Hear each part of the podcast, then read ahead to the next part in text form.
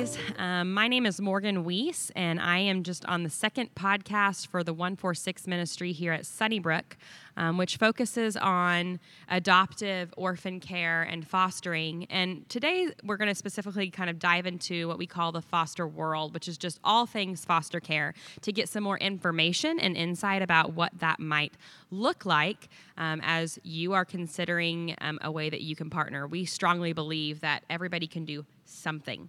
So um, we're going to start just by going around the horn and, and getting everybody's name and what they do um, in this regard of, in the in in their involvement with the foster world. And so we'll start with that. My name is Morgan Weiss. Like I said, I do junior high and high school ministry here at Sunnybrook. Um, I am I've been a foster parent for eight years. Um, I had a, a little boy come live with me um, who was eleven and a half when I was twenty-four, and he has since been adopted. He's nineteen. Um, a lot of you guys know him, Quan. And then I have two um, foster kids currently living in my home, and I do respite in between placements. So that's kind of my role. Okay. Over here. Well, I'm Brian Larrison with uh, the Lions Meadows of Hope. Um, we are a foster care agency. We contract with D H S to recruit, um, certify, and then uh, support foster parents. Um, and we've primarily focus on the Payne County area. Uh, Payne County, Lincoln County um, is our is our primary focus. I've been, um, I'm a licensed professional counselor, and I've been working in the foster care space since two thousand one. Um, from two thousand one to two thousand fifteen was primarily residential care, group home care, so taking care of uh, teenage boys.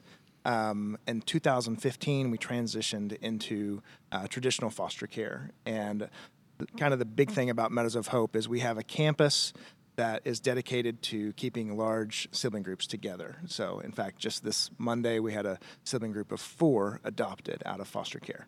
That's awesome. Yeah. That's awesome. And he, he mentioned this. He works for Meadows of Hope, which partners with D H S, mm-hmm. correct? Yeah. And so, essentially, they do a lot of the same things in the sense of placing Um, kids in, in foster homes, but it's but it comes with an entire kind of wraparound service for the foster family. Mm-hmm. Um, they they help recruit and get CASA workers. They help um, make sure that needs are met in the foster home. Counseling services. It basically um, takes the pressure off of like a a D H S worker right. and onto this system. Yeah, it's a public-private partnership, so we can leverage our uh, private dollars with state dollars to do so much more. Yeah. Yeah, so I love it. That's awesome. Awesome. All right, Dana. All right. My name's Dana Davis. I'm with one one one Project. Um, we are a foster and adoptive advocacy ministry, and we um, our purpose is to help mobilize the church into the community and um, to help be a support and ensure that every child has a family. And we actually are an implementer here in Oklahoma for um, something called the Care Portal. And it's a platform so that D H S workers and other agency workers can actually put needs in of families, and the churches in that area can see them and help respond. So we, we believe that um, helping provide support systems for anything from aging out all the way down to prevention and everything in between um, can really help make a difference in, in foster care. So we, we really want to help support churches to do that. I'm also a foster parent. I've been a foster parent for eight years, and then my husband and I lead the um, lead the Care Portal team at our church at Destiny Christian Center in Dell City. Awesome, awesome. Okay, Randy. Uh, my name is Randy Blake, and I'm a CASA volunteer. Um, if you're not familiar with CASA, when children are taken out of the home for like neglect or abuse or a combination of uh, you know things like that, They're t- they're put into state's custody, and then so they basically have to. There's a transition period, so when the, the parents are either trying to do their services to get the children back, um, a CASA comes alongside the kids, and we basically um, uh, are their voice in court with counseling and education, and uh, I mean, gosh, anything anything that's for their best interest. We we. kind of observe everything that's going on, and we give a recommendation to the judge about what we think the best fit for them is. And so um, that's kind of it in a nutshell. Um, yes. And so what Randy does as a CASA volunteer is it's a volunteer. That's not your job, right? What correct. do you do for a living? Yeah. Uh, I work for the fire department. Yes. Mm-hmm. So he works for the fire department for the mm-hmm. for a living, but this is a volunteer position. And he when he's saying he is an advocate, a voice for the child, whenever you enter into the foster care world, you learn pretty quickly there's a lot of voices. Mm-hmm. Um, so an attorney is, is involved um, because there's a legal system that's trying to get the students home. So you have the whole legal system and the dynamic there. Um, and the attorney will speak whatever the child speaks to them. So if you have a five-year-old, uh, even a twelve-year-old, a fourteen-year-old, um, they may want something that is still not in their best interest. And so what the CASA worker does is, he, is the CASA worker comes alongside and works in a lot of ways, sometimes as a mentor um, mm-hmm. to the child. They spend a lot of time with the child. They help the child navigate life in foster care, life yeah. in a shelter. It could be life. a very it could be a very intimidating process yes. for these kids when they're taken out of the home and they're putting in they're put in a foster family or a shelter, or, you know, that's that's the two primary the causes. But you had mentioned, like, Um, an attorney. The attorney pr- typically talks to the kid five minutes before they're actually going to go to right. court. And right. so they don't really have a lot to do with that. So that's what a, a CASA, you know, we right. we basically, we take everything that is this child is involved in, and we, you know, just kind of walk them through and help to f- help to give them guidance, and then also, you know, give our recommendation, what we think is best mm-hmm. for them, considering all the, the things that are go into a child's health and well-being. Mm-hmm. Mm-hmm. They're kind of the third party. Mm-hmm. You know, mm-hmm. like you have the foster care worker, um, you have the foster care parent, you have or organization, um, you have the counselor, the school, mm-hmm. the um, biological parent, and all the different perspectives, and honestly, attachment and things that can weigh into wanting things. And the CASA worker comes alongside as an objective Um, overview of all of these situations, and is able to have a great, actually, weight and voice in the court system, especially on what they believe is best for the child, as they can kind of view all of it, mm-hmm. you know? Because D H S does a good job, but, I mean, if you've been involved with this fostering uh, situation at all, you know they are very overworked, and there's just not enough hours in a day for them to investigate all the different avenues of, as far as like each child's well-being. I think a D H S uh, worker can typically have between ten and fifteen cases, mm-hmm. and you could have, within those cases, you could have four different kids on one specific case. And so there's just not enough hours in a day for them to be able to, to do that job to the level I think we would all agree would be, you know, at what the kids deserve. Mm-hmm. And so uh, CASA works alongside D H S, but sometimes, you know, our goals don't line up. Sometimes we have different, you know, views on what is best for the children. And so, you know, that's where the objective piece comes in. And, and so uh, that I think it, it's a valuable, healthy kind of uh, relationship.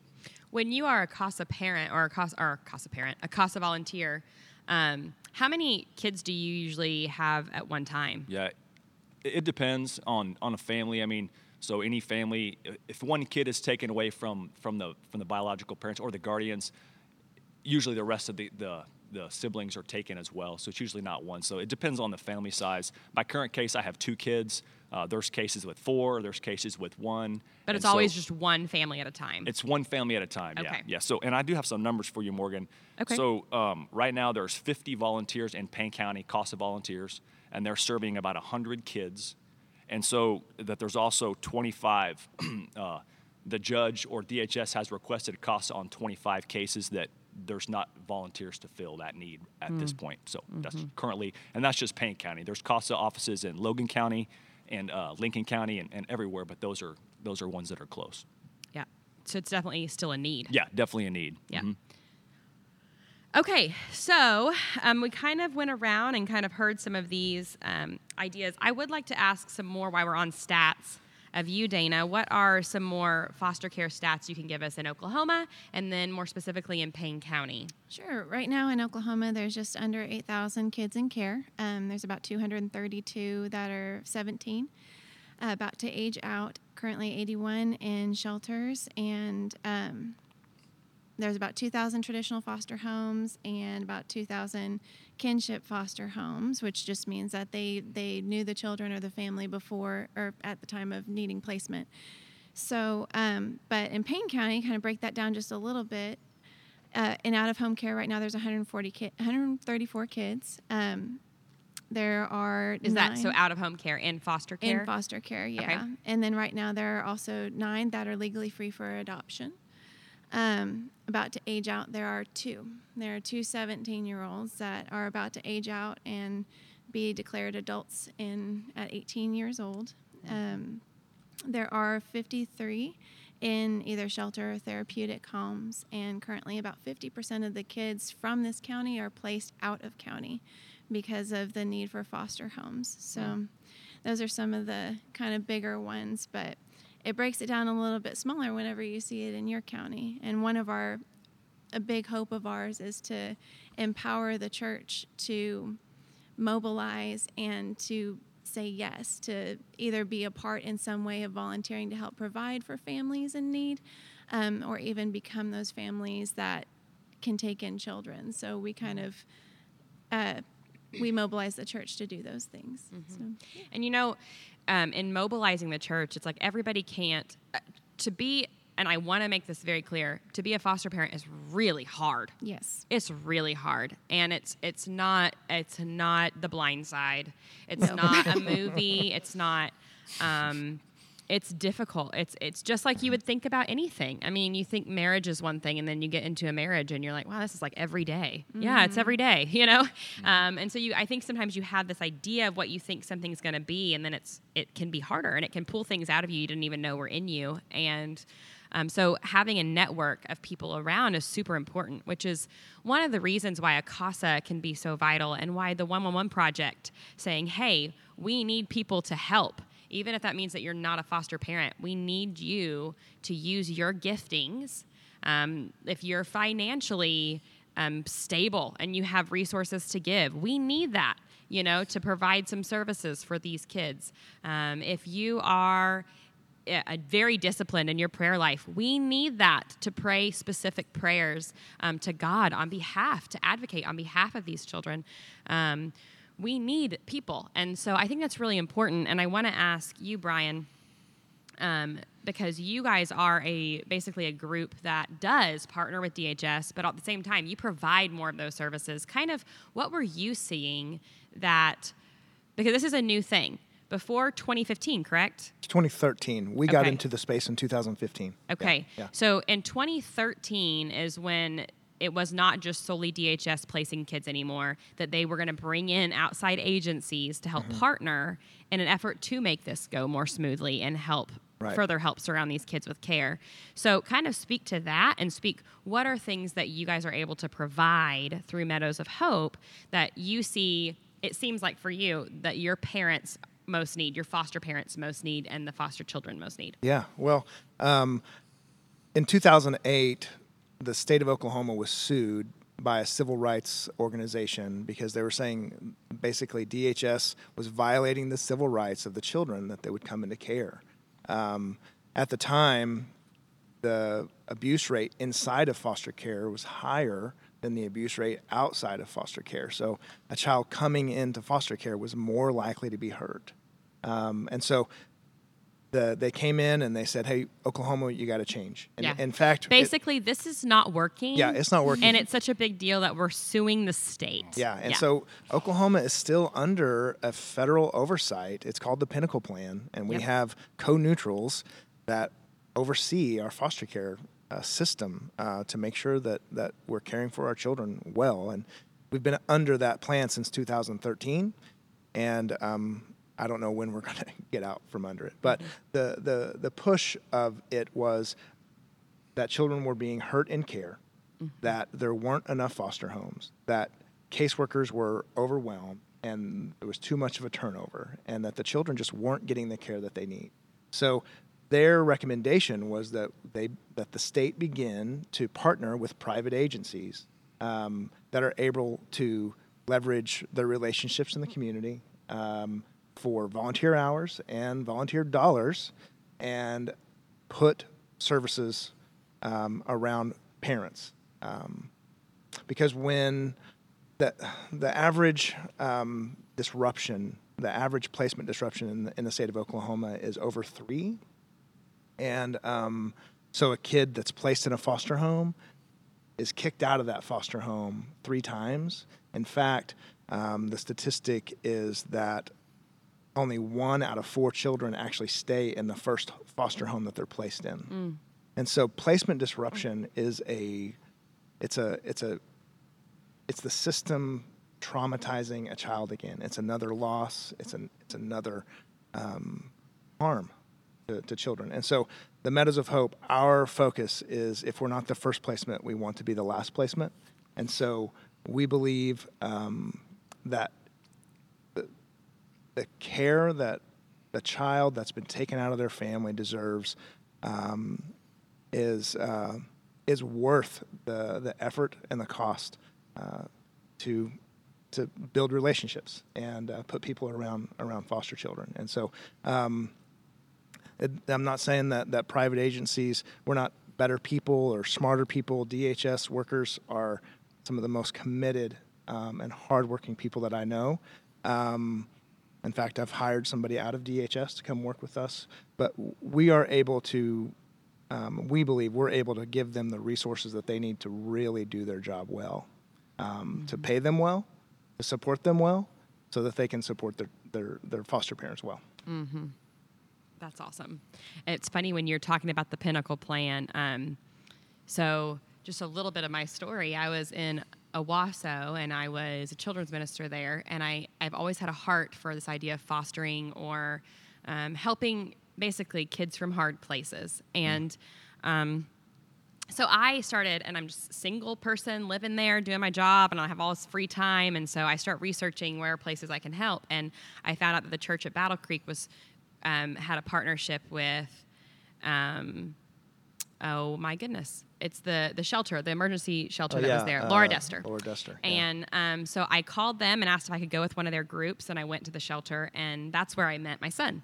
Um, he was there with his, uh, he had his two biological brothers, um, and they got to be placed pretty quickly. He had more difficulties, mm-hmm. um, lots of emotional difficulties, and he was kind of labeled hard to place. Mm-hmm. And um, so I didn't like that term, and God just kept putting us in the same place. And I was like, okay, am I supposed to be doing, you know? But at that time, it was, there were about eighty to eighty-three people just in that. It was mm. supposed to be an emergency shelter right. where you're out in three to five days, and right. these kids would be there for months at a time. And yeah, we had a child that was placed with uh, with us that had been in there about two and a half years. Yes, yes, yeah. And it was chaos. And mm-hmm. so um, that Pinnacle Plan came, and that's one of the things that happened was this shelter had to be shut down. Mm-hmm. And I think it has been, right? Yeah, There's it's just shut a, down, and, and they're working to repurpose it to more of a treatment facility. Yes, yeah. yes. And so that was that was a that was a big push in that regard. Now, I do have to say, when I got into foster care, I, I counted the cost. I went through the training. I um, read all the books. I'm super passionate about it, and I'm grounded in my faith, which I think has made a huge difference um, because I do have a network of people in the church that I feel like I can be vulnerable with and that can come alongside me, um, which I think is huge. I mean, talk about the turnaround. One mm-hmm. of the big things from the Pinnacle Plan is the turnaround's not well. So, you know, people are going through all this exhaustive training, and then, like you said, kids are moving placement. Foster parents are dropping after they have their first experience, their first placement. Yeah. Um, um, social workers are, are turning over. They're not sticking with it over time. Mm-hmm. And so what are um, some of the things that you guys have heard from foster parents um, that are some of their greatest needs? Well, I would love to, to start. We people come to uh, the Meadows of Hope um, because they want to make a change, right? They they see the need um, in our community, and they're moved by uh, something they've they've heard or they've seen, and they step into that space. And let me tell you, it is a daunting space to step into. I mean, just the F B I background check, six references, and the resource family assessment. We're going to ask you every question you wish nobody ever asked you. Yeah. And then we're going to write it down. And, and we want to know about your childhood. Yes. And if your and parents your, or your siblings Your parents' or, childhood. Yep. Yes. Yep. It is It is tough. It's intensive. But people go through that space, and then we place a child in their home, and we give them the training and the support. They place that child in their home. Um, and just most recently, we had a family come in, and they said, hey, we want to be in this space, but we want five and under. We placed two little girls in their home, two-year-old and one-year-old, um, and they were brand new to custody. Um, but that two-year-old uh, would not sleep. Mm-hmm. And these are two working parents. They both uh, work during the day. And this little girl would not sleep. We had one of our caseworkers come over, stayed till two in the morning, just rocking this baby. But this child had been in a domestic violence experience where um, she would call out for the couch. She wanted to sleep on the couch. So if the T V was on, she was in your arms, she would sleep. So the exhaustion that came to that family after about three or four days was just yeah. unimaginable. Yeah. And what that family needed was very simply, friends, come over, hold that baby.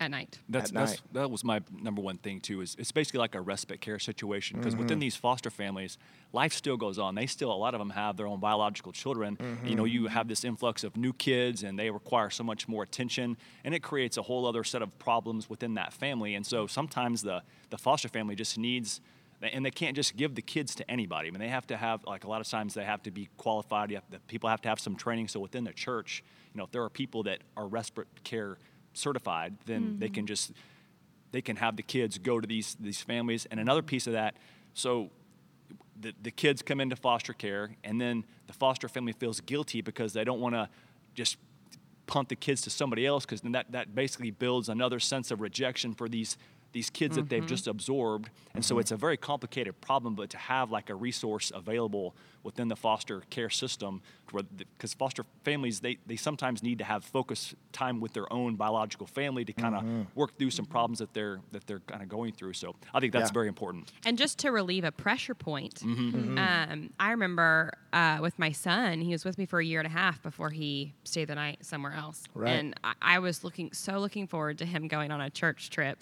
uh, at yeah. junior high, yeah. and because he literally he slept by my bed on the mm-hmm. floor for the first year and a half that he yeah. was with me. And he's eleven, you know, yeah. he's eleven to twelve and a half. He's not like two, mm-hmm. you know, and, yes. um, but he just needed to be close all the time. Mm-hmm. And, um, whenever we were, I took him to this, to this retreat, and I'm, I'm like going to drop him off. And I know like that night, I, all I'm going to do is take a bath, and I'm going to do laundry, and I'm going to watch a, like a chick flick, yeah. and I'm going to eat pizza. And like, I was so excited, not set an alarm the next day. Mm-hmm. Not, I was, I don't think I was going to leave the apartment. That's where, you know, where we were living in. I go to take him, and at the last minute, he realizes I'm not going. I don't know why he thought, and he would not get on the bus. And uh-huh. I just remember in that moment feeling like, I don't want to lose my cool with you. Mm-hmm. I really feel for you, because he was panicked. Mm-hmm. I mean, youth workers were trying to get him on the bus, and he was going, "You're taking me away from her." And it was just like, and we went home, and that night I got into bed, and I, I had, I was feeling all these things. I was feeling frustration towards him, and then I felt bad that I felt frustration towards him, and I was feeling like resentment, and I was feeling tired, and I was feeling like just a selfish angry, because yes. I wanted, I was looking forward to this time that I was going to have, and I don't get to have it. And, um, and I just remember having to process that.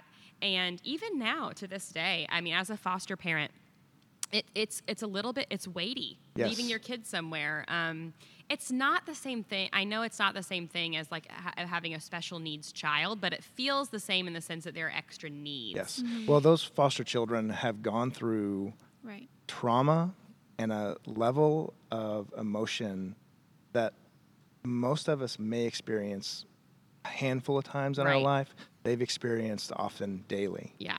And what we know now, thankfully, through science, uh, Dan Siegel, interpersonal uh, neurobiology, um, Karen Purvis, Texas Christian University, mm-hmm. um, understanding the role of physiology and the role of our uh, neuro framework, that basically our vagus nerve yeah. is whenever that child is experiencing that trauma. So whenever you were going to leave him yeah. right at the right. retreat where he could go have fun, right, his body is, is is experiencing, I'm being taken away again. I'm losing my family again. Right. It's this deep, deep loss. Right. And he's experiencing that. And when you look into his eyes, you experience that. And right. you don't even have a clue as to why.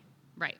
That brings and, up another good point about parenting kids with trauma. Mm-hmm. Um, in my experience with foster parenting, and then also with my friends who have also fostered, um, parenting is different with foster, very different from how we grew up. Yes. Yes, um, it is. And you really have to do a mind switch um, mm-hmm. to help really encourage and be compassionate and connected uh-huh. to children. So you mentioned Karen Purvis earlier, mm-hmm. and the Connected Child, I think, is the is that Connected Child. She has a new one. Well, yes, you know, she's Connected, Connected Parents, Parents. Yes. And it's yeah. like I'm I'm oh. reading it. It's having you evaluate your own childhood, and exactly. I had a really good childhood, but it's explaining like triggers, and it's yes. like you always think about the triggers of kids, and it talks mm-hmm. about your own triggers as an adult.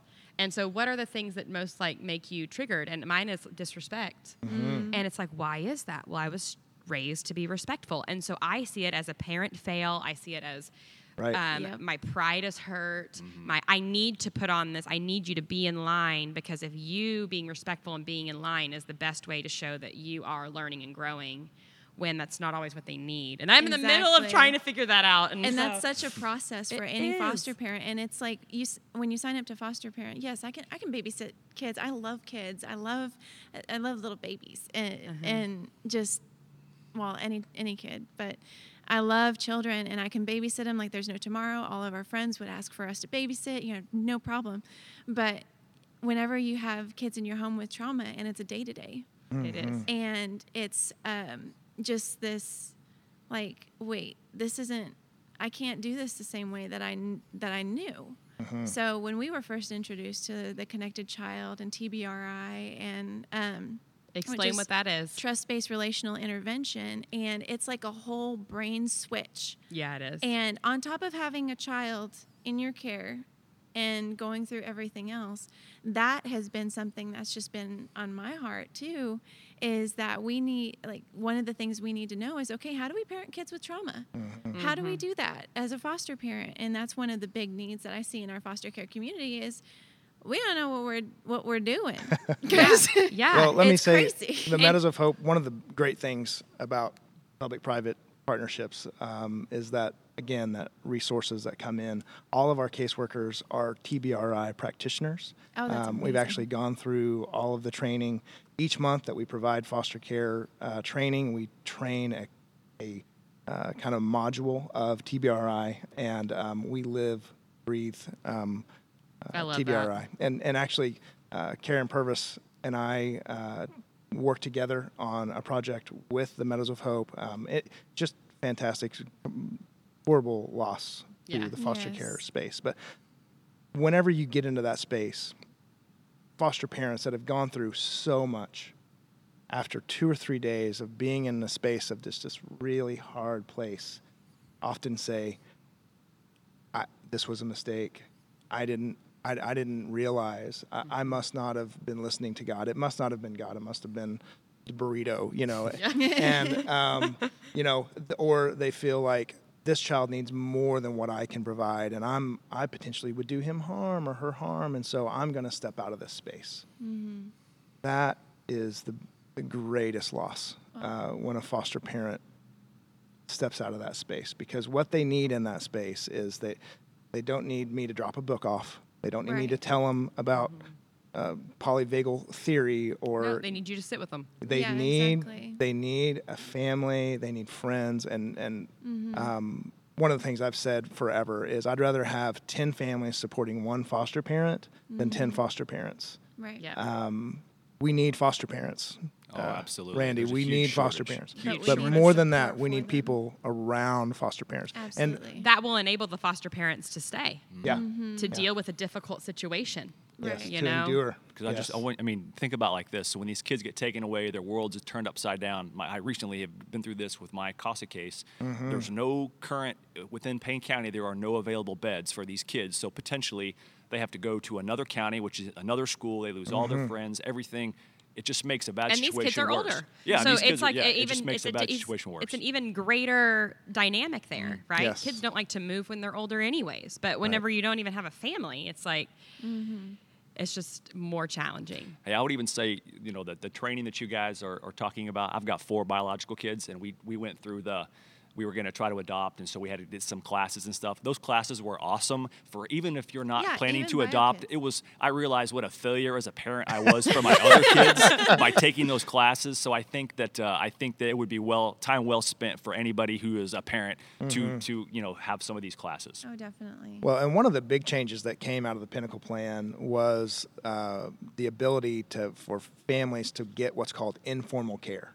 And so um, it was a federal legislation legislation that was prudent parenting. And yep. so if you are a foster parent and you trust somebody, yep, and you would trust them with your own child, then you can trust these people with your foster child yes. up to seven days. Yes. Now, this is a misconception, so this is important for you to hear. You technically don't have to have any training Mm-mm. to have to ha- to be a respite person for people. Whenever that I you first know. Sta- yes, people when that I you know. first started, I couldn't leave my kid with any. That's why he was with me for a year and a half. Mm-hmm. Um, but then it turned into if I was able to have some someone that I trusted within my church, which I can think of several mm-hmm. in my church that I would trust with my children, right. then I'm able to leave my child with them. That is a game changer mm-hmm. because, Absolutely. the, like you said, it's such an intensive process just to go through everything to become even a respite person. Well, prior to that, you could uh, not only could the only people that you could leave your, your child with um, overnight, over twenty-four hours with was was a alternative caregiver. D H S limited the number of of alternative right. caregivers that you could have, so you can only have two. You had to get an exception to get three. Right. And um, you know, we had a foster family that was going to go go on a cruise. Um, for a week, and um, they had they their they had to get an alternative caregiver from their parent. Then uh, you know uh, the other parent had to be one, and then they needed somebody else to be an alternative caregiver. And the hoops that they had to jump through. Right. Now it's it's not that way. It's no. not that way. And the other thing that has that helps that is then the child is going to someone, like if my children can stay with someone, mm-hmm. um, like last weekend when I had to go on a retreat with junior high students, yeah. you know, for my job, they were able to stay with their Auntie Jen from the church, who I trust, um, instead of going to a stranger's house because just because they're certified. Right. You know, and yes. that was a really helpful thing. Mm-hmm. She's able to, one, come and stay at our house, mm-hmm. keeping them in their environment. They did things that were normal. I mean, they had a blast, yes. you know, and it wasn't as strenuous. Um, I do, each of you, I want to say one way, if you could ask people to help in one way, what would be the way that you would say that you want them to help? And then I'm going to give a couple of of ways also at the end. I'll go first. Go for it, Randy. We need, we desperately need foster families within within Payne County. I mean, there's a there's a real need there. Um, so that would be the, the number one thing that I would say from my end. What I see is there's just not there's not beds available uh, for for kids when they get taken out of the home um, for all different ages, from young kids to older kids. I mean, there's there's a real need there. Okay. Um, one way to get involved that uh, we utilize, I mentioned earlier, is the Care Portal. And the Care Portal exists within the, within each church, and it's designed to support the church's ministry so that they can actually help support foster, biological, and adoptive families and children in care.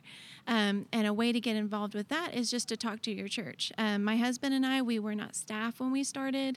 Um, we were volunteers, and that was it. And what we did was we brought the Care Portal to our church, and just to explain a little bit about how it works, um, a caseworker with a partnering agency will put in a need to the Care Portal on their caseload. So they have a family who really wants to take in a child, and it's a kinship family, and they can't take them in until they have a bed for them to sleep in.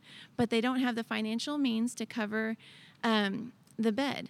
Then the need gets put on the Care Portal, and it'll actually go into the, uh, into the Care Portal to go to churches in that community. So the local church to that need will get a need um, for that bed and say, hey, I've got one of, I've got an extra bed that this family can have. So somebody answers that request within that church and will actually go out to meet that request to deliver the bed um, and make that connection with the family. So it actually provides a means to connect and provide support for families. And one of the awesome things about it is that connection can be everlasting. So we've had it to where, um, I'll just tell you a personal story, where we helped um, a nineteen-year-old who had aged out, and it was a need that was put in by one of her workers with a partnering agency, and they needed a bassinet. So we provided the bassinet, noticed that she didn't really have a whole lot, so our church actually partnered with another church to throw her a baby shower. Mm. Um That connection, actually, I get baby pictures now, and we've actually been able to help babysit. So, like, it's a big thing for the church to be involved in and be active in supporting families in their community. But the question is, how do we know about them as the church? How do we know unless we go, you know, knock on doors? How do we know about them? Well, the Care Portal gives us a platform to do that, and it gives a platform that the agencies know about where they can put it on the platform, and then they trust us. They trust us as the church to help meet it. Mm-hmm. And that's invaluable. That's a huge, huge deal whenever um, our agency partners can look at that and say, oh, we'll just put it to the church and they'll help. Yeah. You know, that's a big deal. I hope that you guys catch that. Um, for the government to allow and reach out and acknowledge that there's less turnover and more provision within the family of God is mm. a huge witness mm. and a huge, um, I believe, testament to who our God is. Absolutely.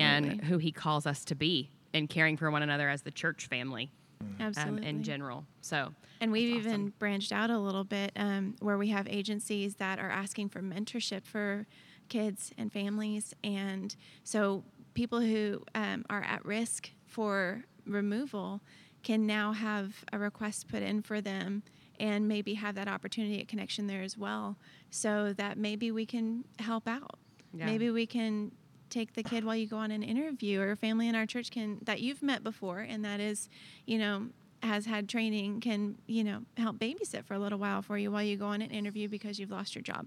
Yeah. Or, you know, the teen that is at risk that doesn't really have anybody, um, they can have somebody from a church who has also been trained to help mentor him once a week. Mm-hmm. And it's just, you kind of see things like that. Mostly right now we do physical needs, but physical needs can mean long-lasting connections, and just by the church doing what the church naturally does. So love it. Yeah, that's awesome. All right, Mister Brian. Okay, I would say um, we use the term foster care, but really I would I would encourage you to look for people that are taking care of children that aren't their own. So even Randy said you had some children live with you, they weren't in foster care. I I would challenge each person to look in their circle and see, and notice, is somebody that they know caring for children that, that that don't belong to them, that aren't their biological children. And when they see them, simple act of kindness, um, ask them over for dinner. Uh, invite them into your home and feed them a meal. Um And if you don't, if you look around and you don't have somebody in your in your circle, then I would say um, call the Lions Meadows of Hope. And um, we are doing uh, a meal drop-off. And I'm telling you, it may not seem a big deal, but we will give you a just a nine by thirteen aluminum pan with the recipe on top of it, with the name of a foster family. And this this meal is for the Bacon family. And take that home, cook it, bring it uh, by our office, and then we will take that to the Bacon family. And that family then will get an hour maybe of their day given to them because they don't have to worry about dinner. And that hour that they have will have an opportunity to serve those children. But then if you want to take it a step further, we can even have it to where you would drop off that meal at the Bacon's family, at their home. And um potentially relationships could be built out of that. But first, look around your own circle. Find the people in your own life and invite them into your home. Mm-hmm. I think those are all really good things. I would say um, if you hear this podcast and you feel like something's stirring in you um, or you are passionate about this idea, then maybe God is calling you to act in one of these ways. I would encourage you to pray about that. Um, don't be afraid to reach out to us. Um, Amanda Butler and Randy Butler um, are kind of leading the one four six ministry here at Sunnybrook, and we would love, we have the the um, the portal set up at Sunnybrook, so we'd love to get you on the list for that. We have our connections with Brian at Meadows of Hope. Um, we have Randy on the inside with um, CASA, and we would love to sit down and just get the word out and help figure out how we can mobilize you to help as well. Um, we love you guys a whole lot, and we are thankful that you guys uh, listened in, and we'll see you next time.